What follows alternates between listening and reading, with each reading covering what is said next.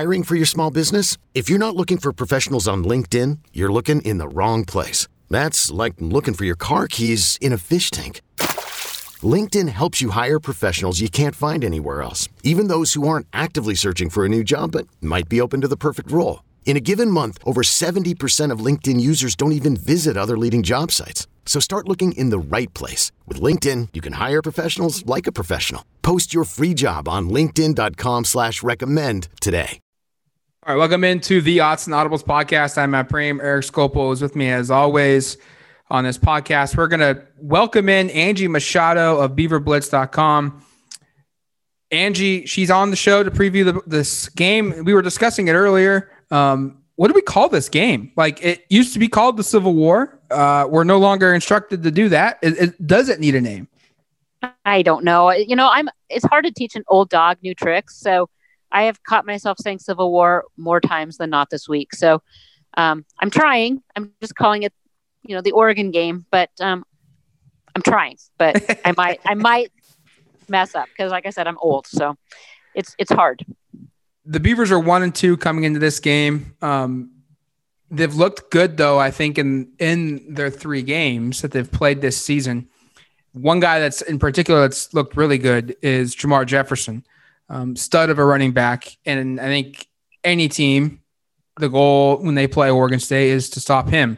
And so my question is to get this off with: Is Tristan Gebbia a, a guy that that he can beat one of the better teams in the conference with his arm. Uh, is this offense built to win games when Tristan Gebbia has to throw the football 30 or more times in, in, in a football game? Or is Oregon State knowing, go, knowing going into this game that we got to get Jamar Jefferson 30 touches? He's got to be successful no matter what Oregon throws at us.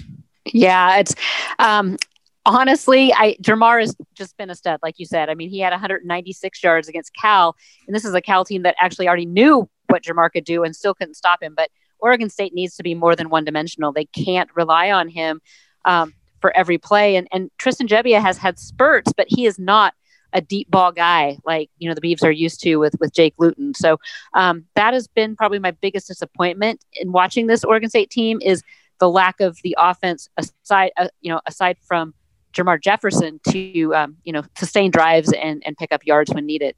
It's going to be a lot more dinking and dunking down the field, um, just because, like I said, Gebbia does not have that arm strength. But um, we've seen flashes; it just hasn't all been put together in, in, one package. We saw Oregon fans, I should say, and Matt and I as well in person saw Tristan Gebbia's first start in last year's Civil War. How has he grown since then? And, and I guess you've just kind of outlined the fact that maybe the deep ball is not great, but like What's what's his like? What does the Oregon State fan base think of him right now? I mean, are they, do they see the potential, or are they kind of going, maybe he's not going to be the guy long term because he is only a junior, and, and I guess in theory could have three years with the you know with the uh, the window being frozen this year. No, you know Tristan Gebbia. It was interesting because last year was his first start at that Oregon game, and he really didn't even look to one of his best targets that he had at the time in Isaiah Hodgins.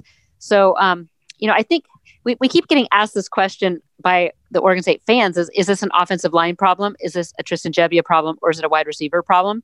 Uh, and I, I would say it's actually kind of a combo of the three. This, this offensive line has three new starters um, filling in on the left side for two guys in Gus Lavaka and Blake Brandel, who started four years for the Beavers. So, you know, I think Blake had all 48 starts under his belt. So um, it's been a learning curve. They've picked up run blocking a lot quicker than pass pro.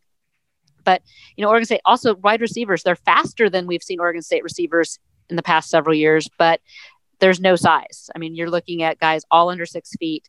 Uh, so they're looking more to the tight end game and, and Luke Musgrave.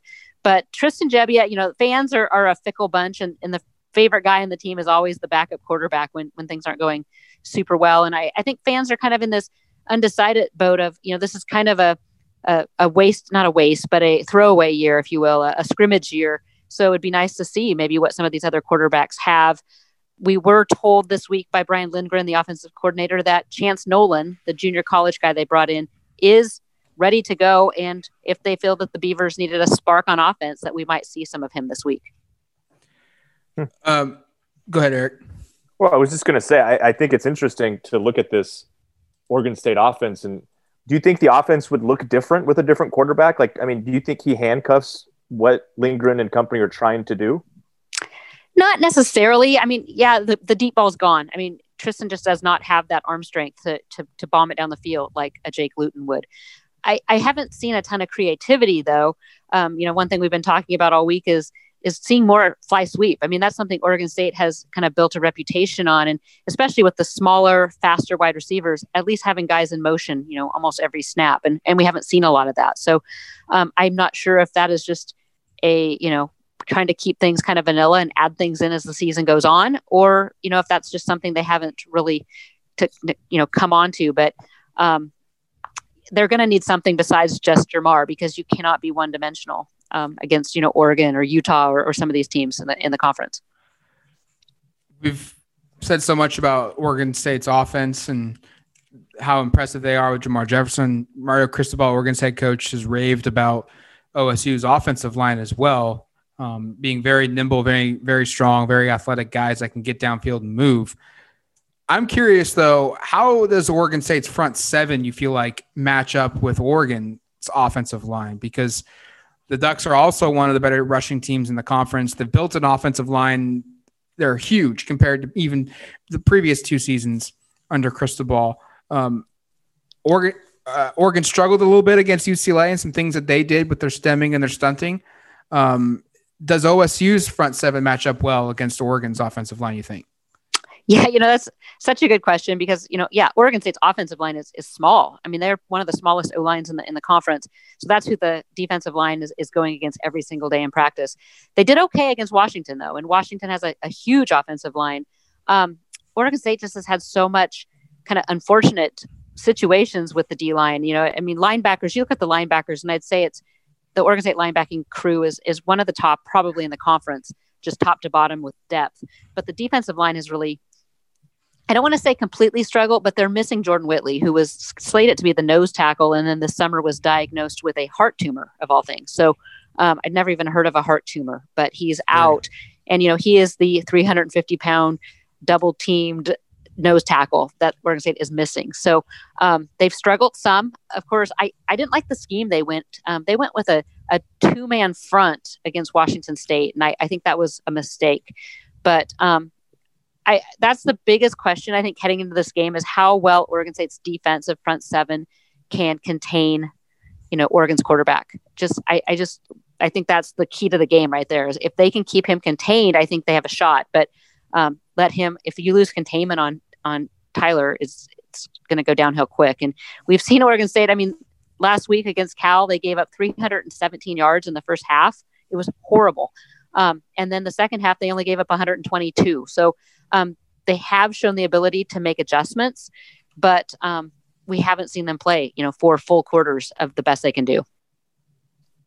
Mario Cristobal made a lot, and I think Joe Moorhead as well, just about the linebacking core Oregon State has there at that next level. And you mentioned maybe the lack of size in the middle of that defensive line, but speak a little bit about some of those guys there. I know obviously most are familiar with Hamilcar Rashed and what he did last year as one of the conference's most explosive pass rushers and just best linebackers, period. But sounds like that group as a whole has a lot of talent and, and could be a, a, tough match for, for Oregon up front.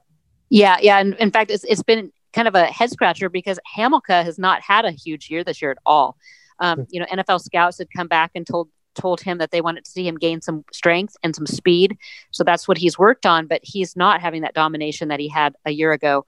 But the linebackers are really led in the middle from Omar Speights, who was a, a freshman All American last season, and Avery Roberts, who transferred from Nebraska, who has really got his feet under him. Both those guys lead the team in tackles.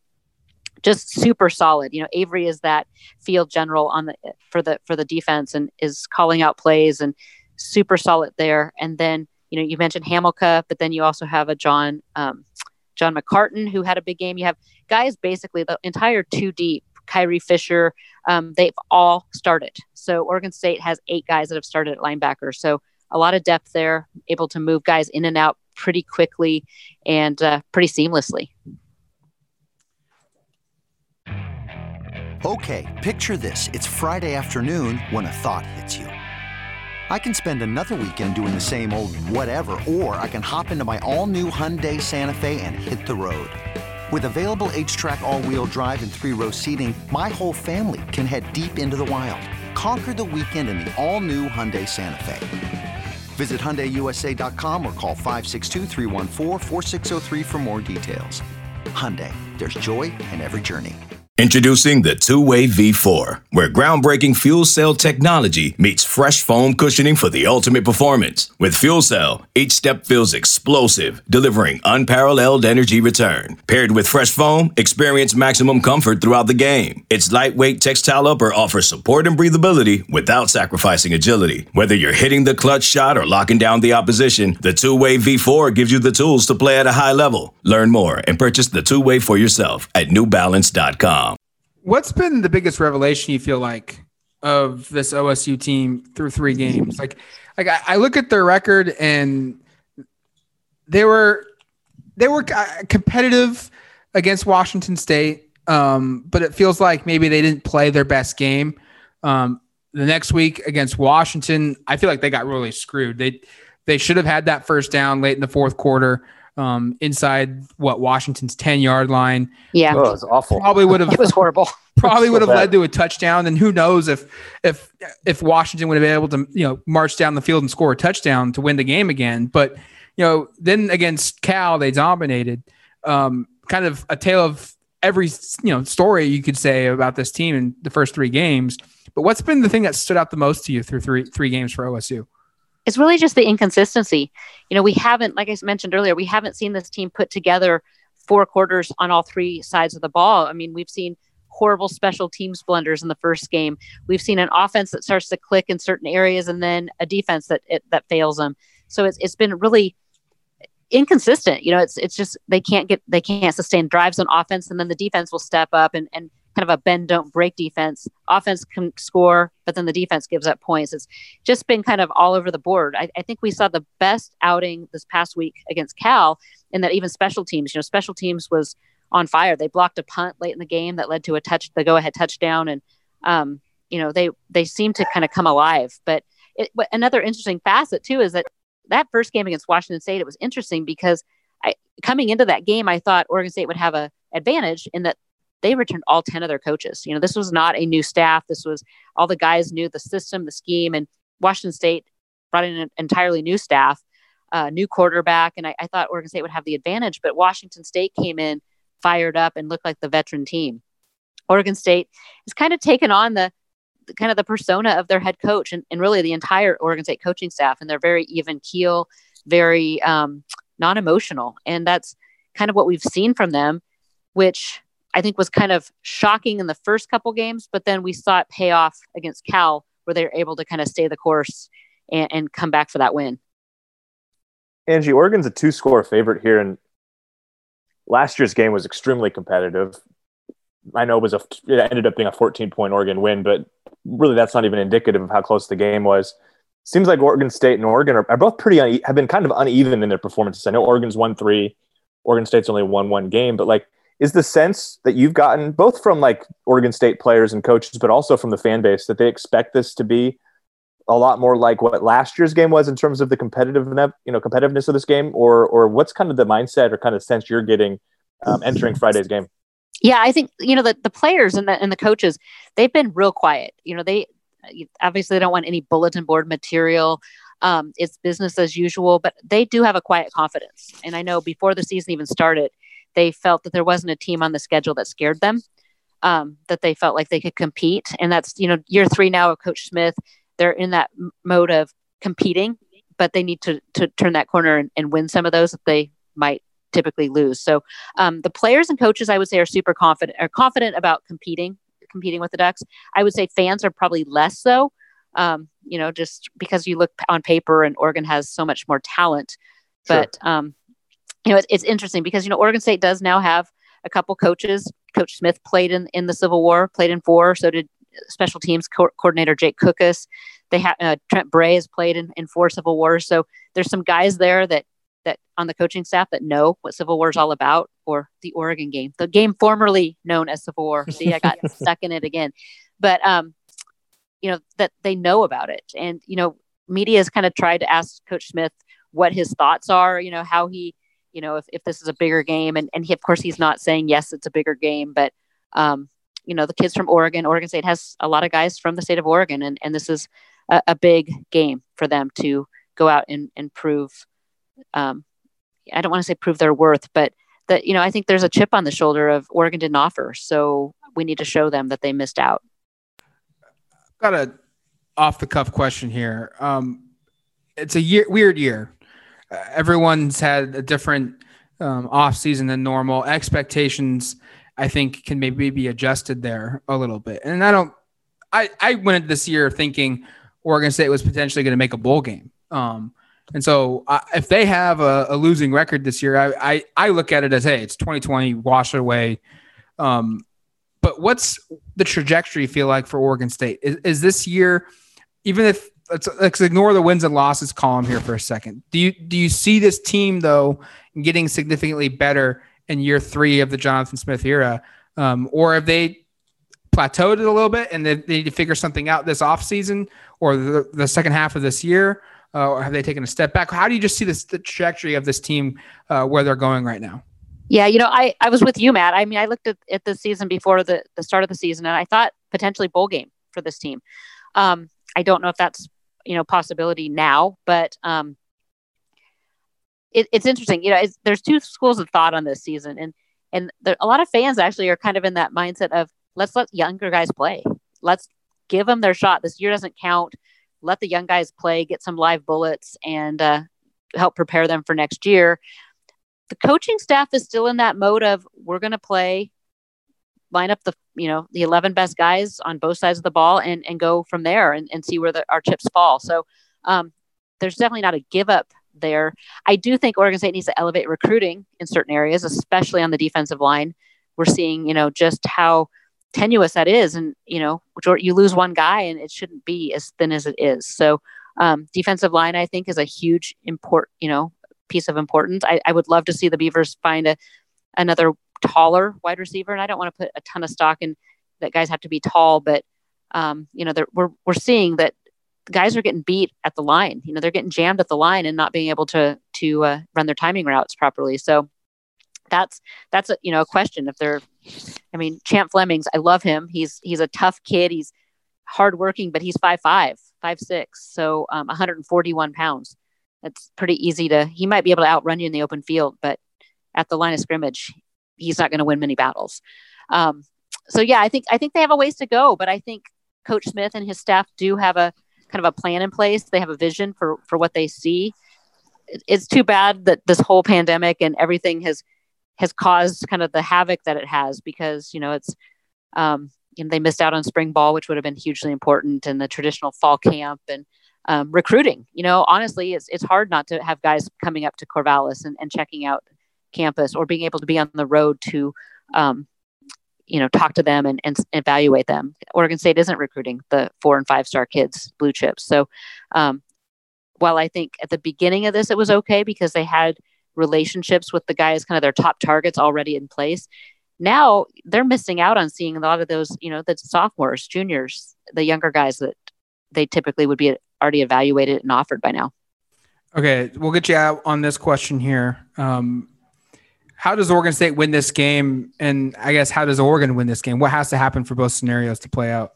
Um, yeah, for Oregon to win, I mean, if if they if I'll start with Oregon State. So if Oregon State wants to win, they need to contain Tyler. Is it Shaw? Shaw? I don't want to mispronounce his name. Shough. Shough. Tyler Shough, Shough with Duck. Shough with Duck. Okay, so yes, they have to contain him.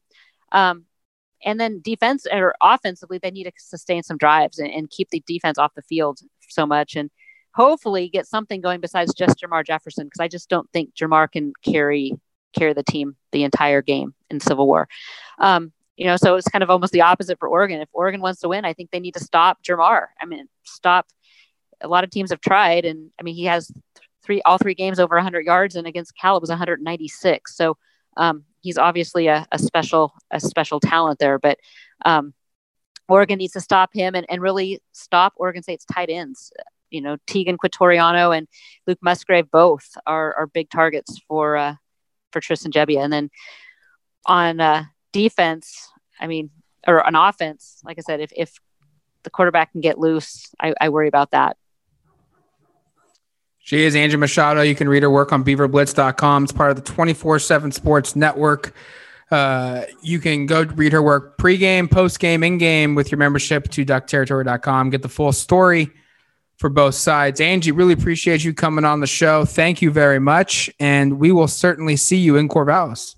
See you guys this weekend. Talk to you later, folks.